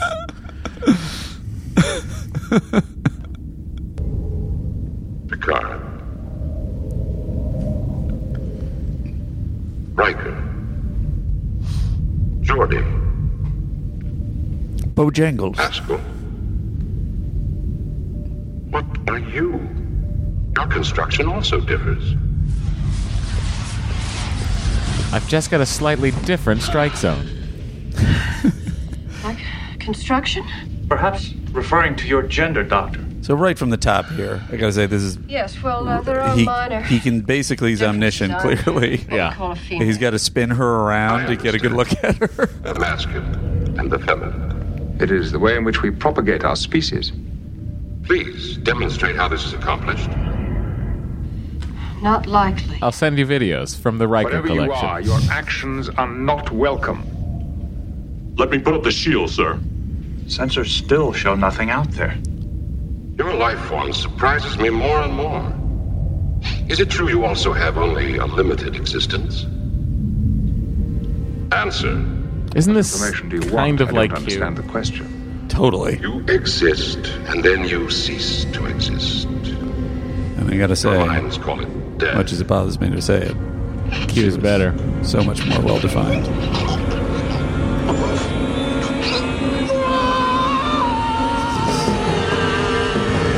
Haskell going down. Haskell, man, that audition must have been annoying. Oh, can you imagine all, the people? Uh, so there's this omnipotent being, and uh, it's killing you right now. Uh, probably squeezing your brain. Go, it's squeezing your brain. what are uh, all the people in accounting next to the casting office just having to listen all day What's to? happening in there? What is happening in there? I think they're casting for the new Star Trek. Uh, let me play um, Haskell's uh, little moment of arguing. with Must be the- a Klingon. By the way, though, uh, I realized there's one of the few. Maybe this is even the third or even the second red shirt that dies. Uh, speaking metaphorically, Yes. That's all. That's not very much for the Also in a frickin- red shirt. Well, that's the other thing that's kind of funny is it's now it's command. it's a command shirt, but it's still a red shirt that dies. Sure. anyway, let me play this. Captain, the Starfix is fading. Data, log onto the Amata with a tractor beam. We'll leave together. This was earlier. Mm-hmm. Cannot make the lock, sir. Captain, the Starfix is almost gone. Let it go. But, sir, we can get out. Let it go. No, that can't be right. Bridge, I have But reestablished sir, we can get out. He's going to say that to Picard. immediately. Captain. Come in. Come in, Enterprise. Hold position, away team. I've got you. We're bringing you home. Transporter room, hurry. Captain, it's almost gone. I think. I think he argues with him one more time.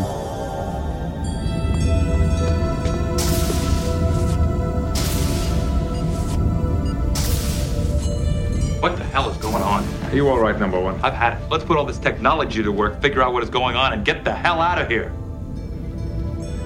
He's kind of acting Klingon himself there. Now he he also smiles here. he like kind of shakes his head and is like, Uh, "Why? Uh huh. Do you want to come around and see it? Don't you care?" Oh, I always care about Haskell, but No, it wasn't Haskell. It's uh, Picard. exactly, Smiles. I don't care about Picard. No, you're fair he's having some weird emotions in this. He- yeah, it's very strange. Whatever the case, uh, Haskell saying him saying we're going to do this, but we can get out to Picard. It's like, dude, what are you at under five? Relax. Under five is if you have under five lines.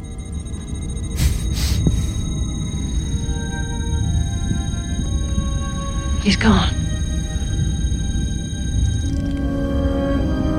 We cannot allow you to do that. We will fight you. To understand death, I must amass information on every aspect of it, every kind of dying. The experiment shouldn't take more than a third of your crew, maybe half.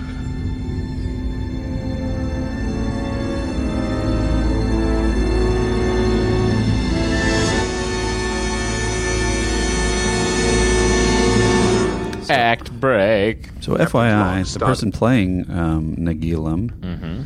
is uh, I had it written. Oh, I had it written. No fair. Oh, here it is. Dr. Uh, oh no, this is the name of his character. uh, his character he played basically in um, Empty Nest. no, I'm kidding. It might have been an empty nest. It was Earl Bone. I don't know Mm-hmm. if I'm pronouncing that correctly. B O E N. Mhm. and uh, totally probably Bowen, but you would know him. Uh, you can come take a look if you wish. He's he was basically in Terminator is the therapist and T two Oh, of course, and T three. Oh, is he in T? Oh, that's right. He's in T three too, um, T three as well. Um, great performance in those movies, and uh, and just a very well known character Is he actor. In, um, God, Alien what is Nation. he? Uh, I, you know, there's other credits of his that I'm thinking of right now. Apparently in But a lot of World of Warcraft too. Good for I think him. Clifford the Big Red Dog. Getting it done. Um, he was in. Oh, he's in Star Trek Bridge Commander. Oh, Oh. wait, no, but Bridge Crew is the one that we're playing. Yes, playing, yes. Bridge Commander. I remember. Um, yeah, a lot of other things. But whatever the case, uh, my main point is uh, his face is uh, the the the creature's face. Not scary to me. I don't know if I would have been scared when I was a kid. I my memory of the is similar things. cute. I- exactly. It's Yeah. almost like a like an anime character. It's a weird. It's a weird route to go. And uh, Well, we could do this cute one. It's it's it's forty thousand dollars less to do this cute one because I already mocked it up for a Sesame Street. can't you just draw a new one? Or is it- I, you know, I, c- I would normally, but this is a uh, bottle episode. yeah. Do we have to play that music every time we talk about Every it? time we talk about what the budget is, I have to play the music. I don't remember It's the that one rule. song we cleared. All right. Couldn't get Richard Mulligan. His quote was way too high. He was busy over on Empty Nest. They shot at Warner Brothers. it was a multicam. He should have been able to make it. He really should have been able to. How do we fight something that both is and is not there? I know this much. We are unimportant to it. In a battle for survival, Captain, 30 to 50% casualties, Would be appalling. but within acceptable limits. This is not a battle, Worf. No, a laboratory experiment would be the closest comparison. Is there any reason for not believing this, Nagilum? No. All evidence indicates it is willing and able to do as it proposes. Agreed. Under the circumstances, I think there is only one decision. I will not stand by while half my crew is slaughtered. Sir, I do not believe there is anything you can do to prevent it. Yes, there is. What? Destroy the Enterprise. Isn't that a little Oh, like curing the shit. disease by killing the patient? It's better than standing around helplessly. Why do I get the feeling that this was not the time to join this ship? Because we're all wearing second season uniforms. Because nobody here likes you. Which I, I still don't understand.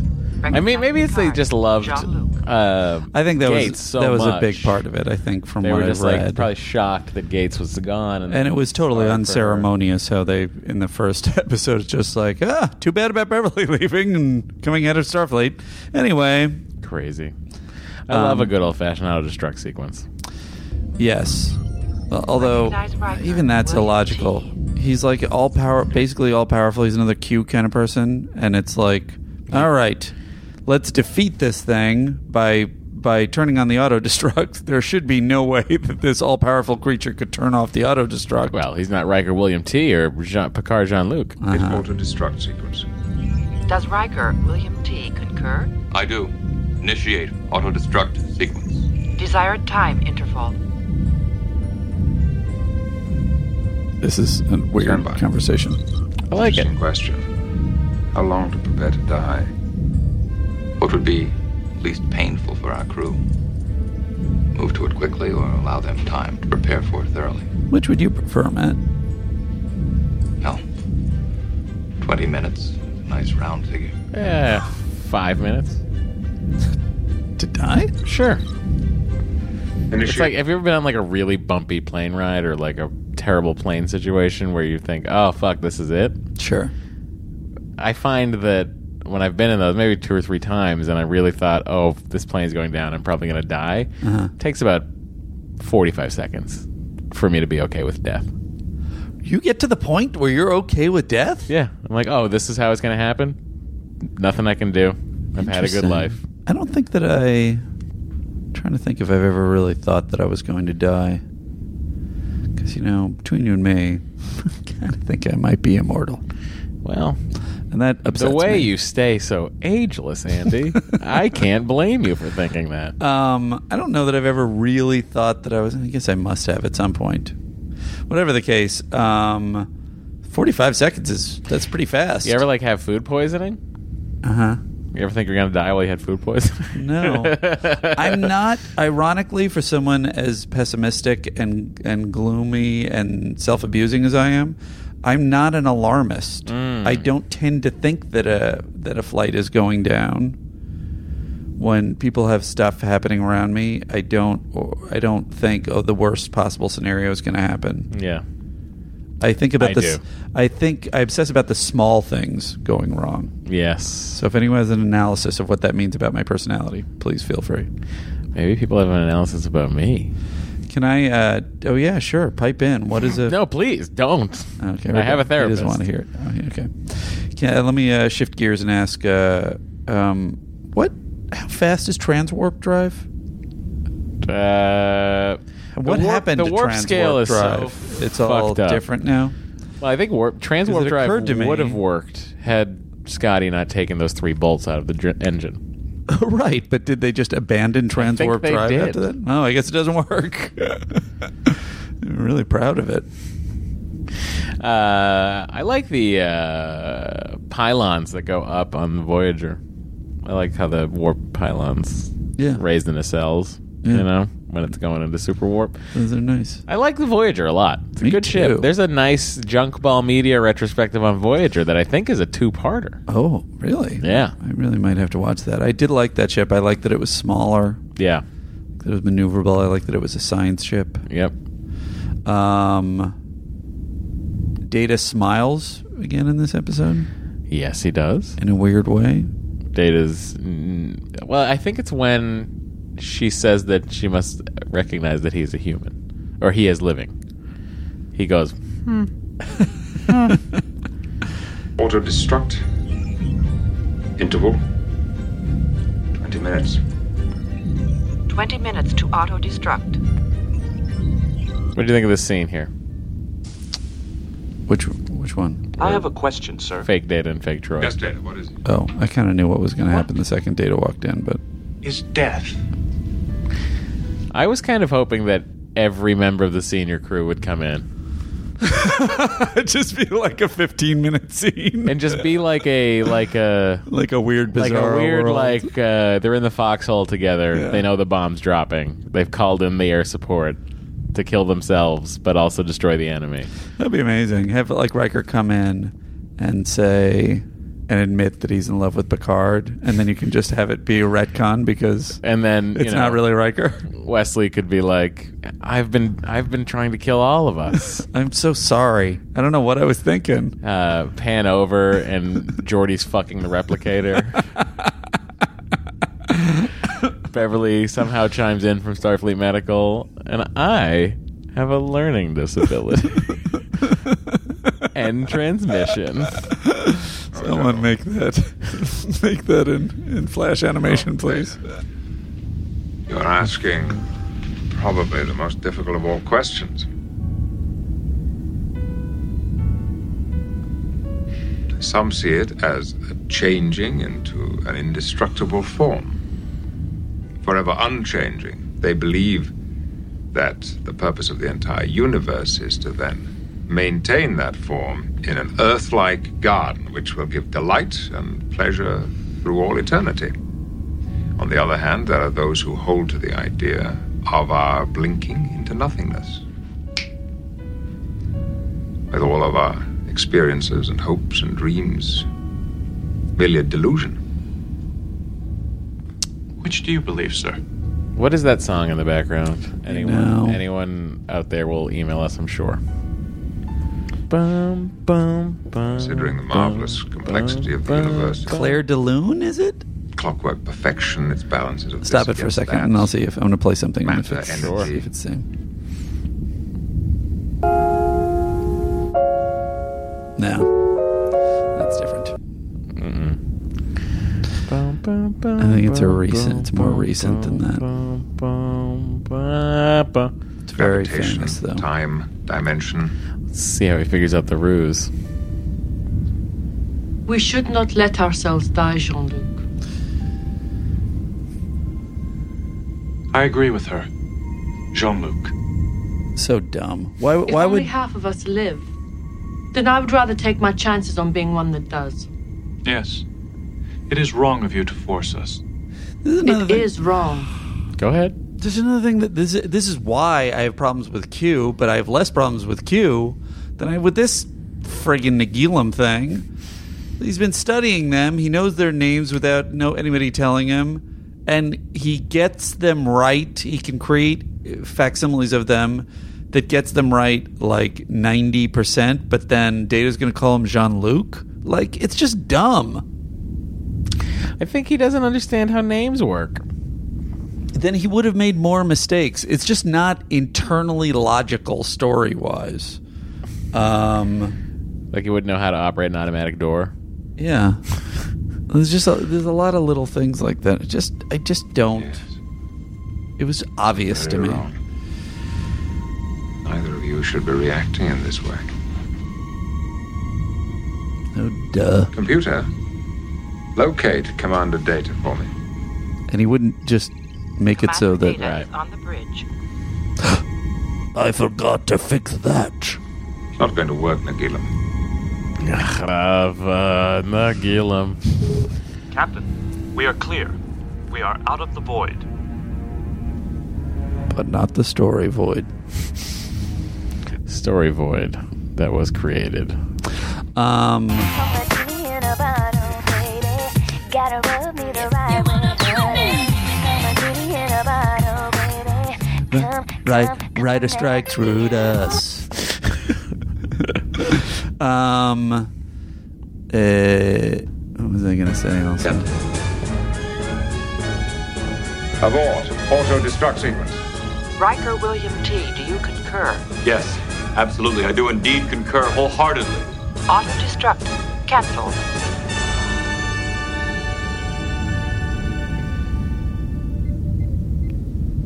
Simple yes would have sufficed, number one. I didn't there'd be any chance of misunderstanding. and that he waits, and kind of for a second, like Picard waits until they're out. Yeah. And then he's like, "Well, we're not sure that it's real still." And I kind of even like that moment that it's like, "Ooh, is this going to be like you know you have to wake up from the dream twice kind of a deal?" Right? Yeah, yeah, yeah. But it's not. It's just false. No, it's not. False tension. And then a joke from Riker. Side note um, um, we, a couple of people have written us, and we have sort of dipped into talking about sort of our perception of the lack of themes. And uh, sort of it's been saying, hey, can you guys talk about the themes that, have, that you s- as you see them? And this is another one where I'm like, it's clearly something about death or mortality or the classic Star Trek thing about what it means to be human. Yeah. I think it's all over the place. I can't tell what it's about. Can you? It's No. something, or how we face mortality. It's like even that doesn't really land in any I think clean it's way. about. I think it's somehow about humanity. something to do with humanity. Uh, Something about humans. Human. uh, I wish the Ferengi were in this one, and that should tell you something about how bad this episode is. Yeah. I think the Ferengi would improve it. Just a weird. No Ferengi to be seen. I, I, I listen. Uh, this episode, the button on the episode is so dumb. It would seem that we have at least one thing in common. Oh? Curiosity. The point is well taken, Captain. Perhaps that is a trait we share. And perhaps we shall meet again. But next time, it will be out here among the stars. Where you will still be all powerful.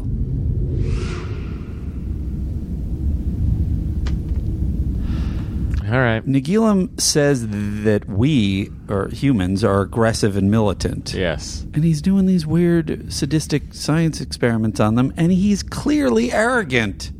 I don't like God characters that don't run in a logical fashion. Uh, yeah. I mean, I don't know what to tell you. Eh, It's not a great episode, Andy. Yeah. Is it as bad as last week? Um, no. No, I guess I don't it's think not. so. Yeah, I guess it holds together and it's at least coherent, and uh, and there's not so, uh, you know it doesn't have Troy acting completely bonkers. Right. Is Troy? Yeah, Troy is in this one. Although again, they set up Troy to be like useless essentially. What, what, let's talk about the title. Yeah. Where silence has lease. It's uh it's from a poem apparently. That's what they said. Okay. I because I, looked it up independently and I was like, it doesn't. It's not anywhere. Um, let me see where the, what the poem is originally.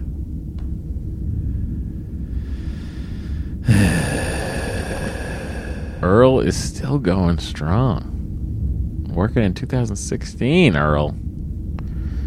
My God.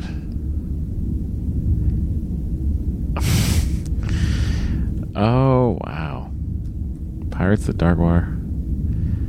He's in Seinfeld. He's in Tales from the Crypt 227. Oh, I'm in trouble finding this. I am just looking up Ed Bowen's uh, credits. Earl Bowen, rather. Earl Bowen. Uh, So that's something about Hurley, and I want to see what it is. Her, ah, ah, ah. Sorry. Stop it.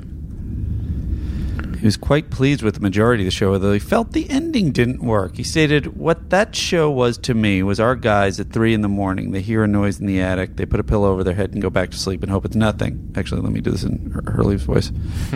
I put a pillow over my head. I go back to sleep. I hope it's nothing. They uh, got up to find out. Oh boy, what is it?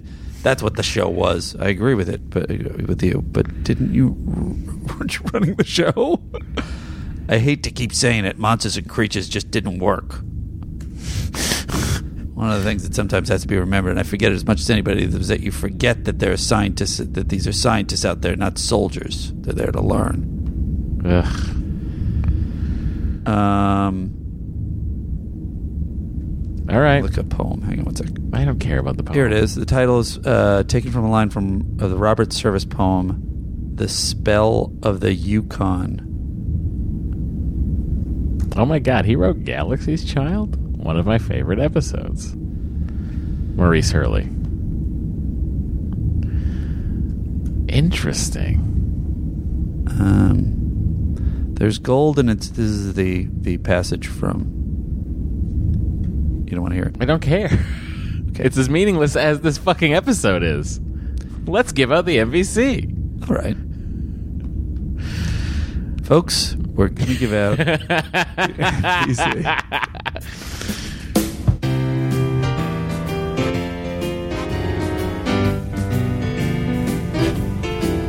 Well, it's the MVC, yeah, the MVC. Only Matt and Andy know who it's gonna be. Will it be Data, Riker, Troy, or Dr. Crusher? Gotta fill the time with something, at least until season three.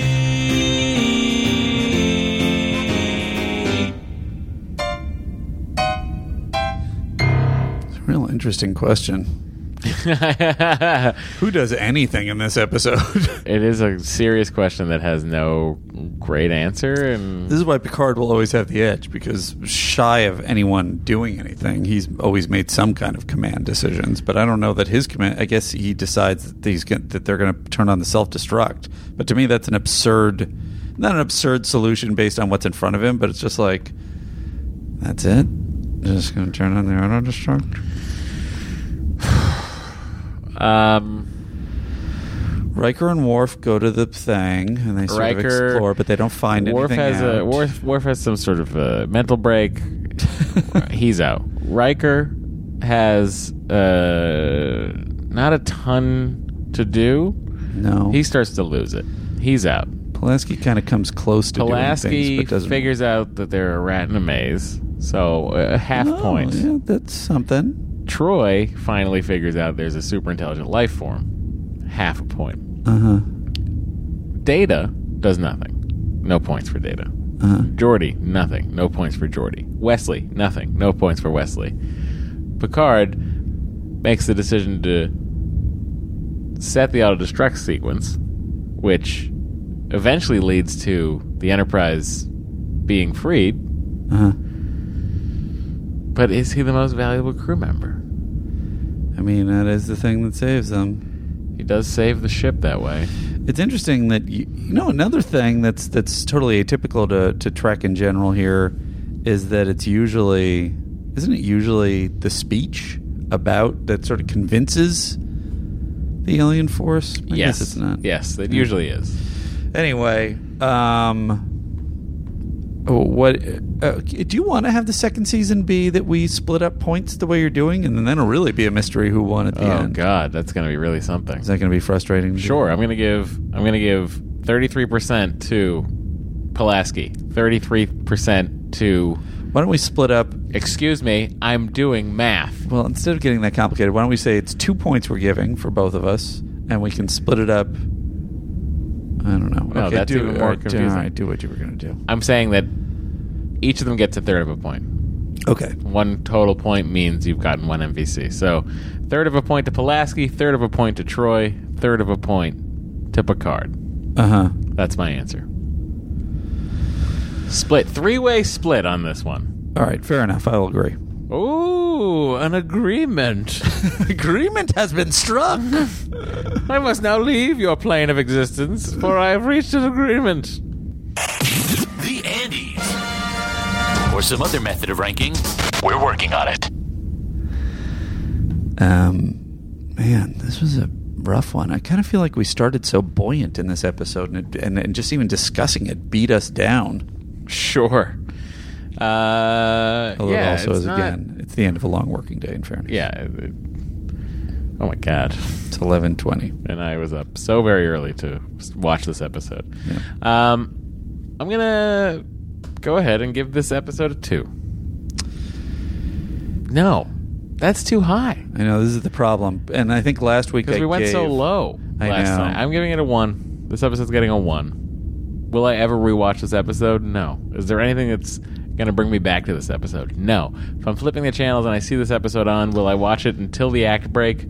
Maybe not. I mean, that is the f- the interesting thing. I think I would have. I think I gave the child one and a half, if I remember correctly. Yes, you did. And um, I will say that there was probably more redeeming in that episode than this one. Uh huh. So I will also give it a one. There we go. That's your answer, everybody. I suppose, Andy, it's time You know what? to. I'm upping it to one and a half. no, I can't believe what just happened. It's Because- unprecedented. While the child was uh, more insane, it also had more uh, interesting Things? aspects to it and little moments that were like entertaining. Yeah. Whereas this was more cohesive as a story, Mhm. but was completely dumb and boring. Okay. So there you go. All right, Andy. Let's uh, jump in and hear the trailer for next week's episode of Star Trek: The Next Generation. Next time on Star Trek The Next Generation. I accept your challenge, Doctor. I wouldn't miss it. Dr. Pulaski challenges Data to solve a Sherlock Holmes mystery in the holodeck. There is your killer.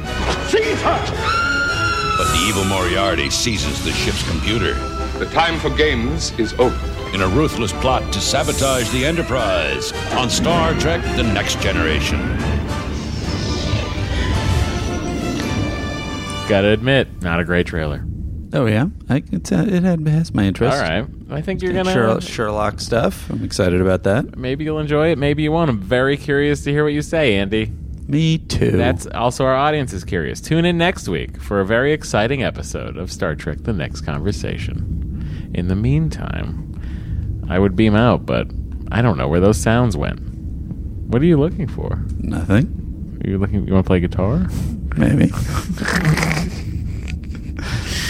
uh okay, Andy. Go ahead. Grab the guitar and have a good time.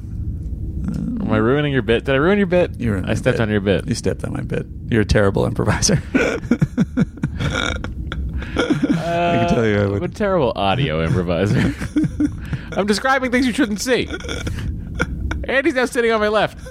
Uh, he's laughing into his microphone. What else are you doing?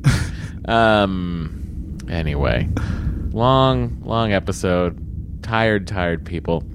On behalf of Andrew, I would like to apologize for the earlier uh, jingle trying, the overuse of genie in a bottle, the underuse of interesting clips. Uh, not our fault; just didn't happen. Uh, there weren't many interesting clips to play. No. Uh, I hope you'll come back next week, everyone. Yeah, is, are we jump? Have we jumped the sh- the? Uh, I haven't. The holodeck shark. He's gone. Finally. this moment would have been much better. Oh no.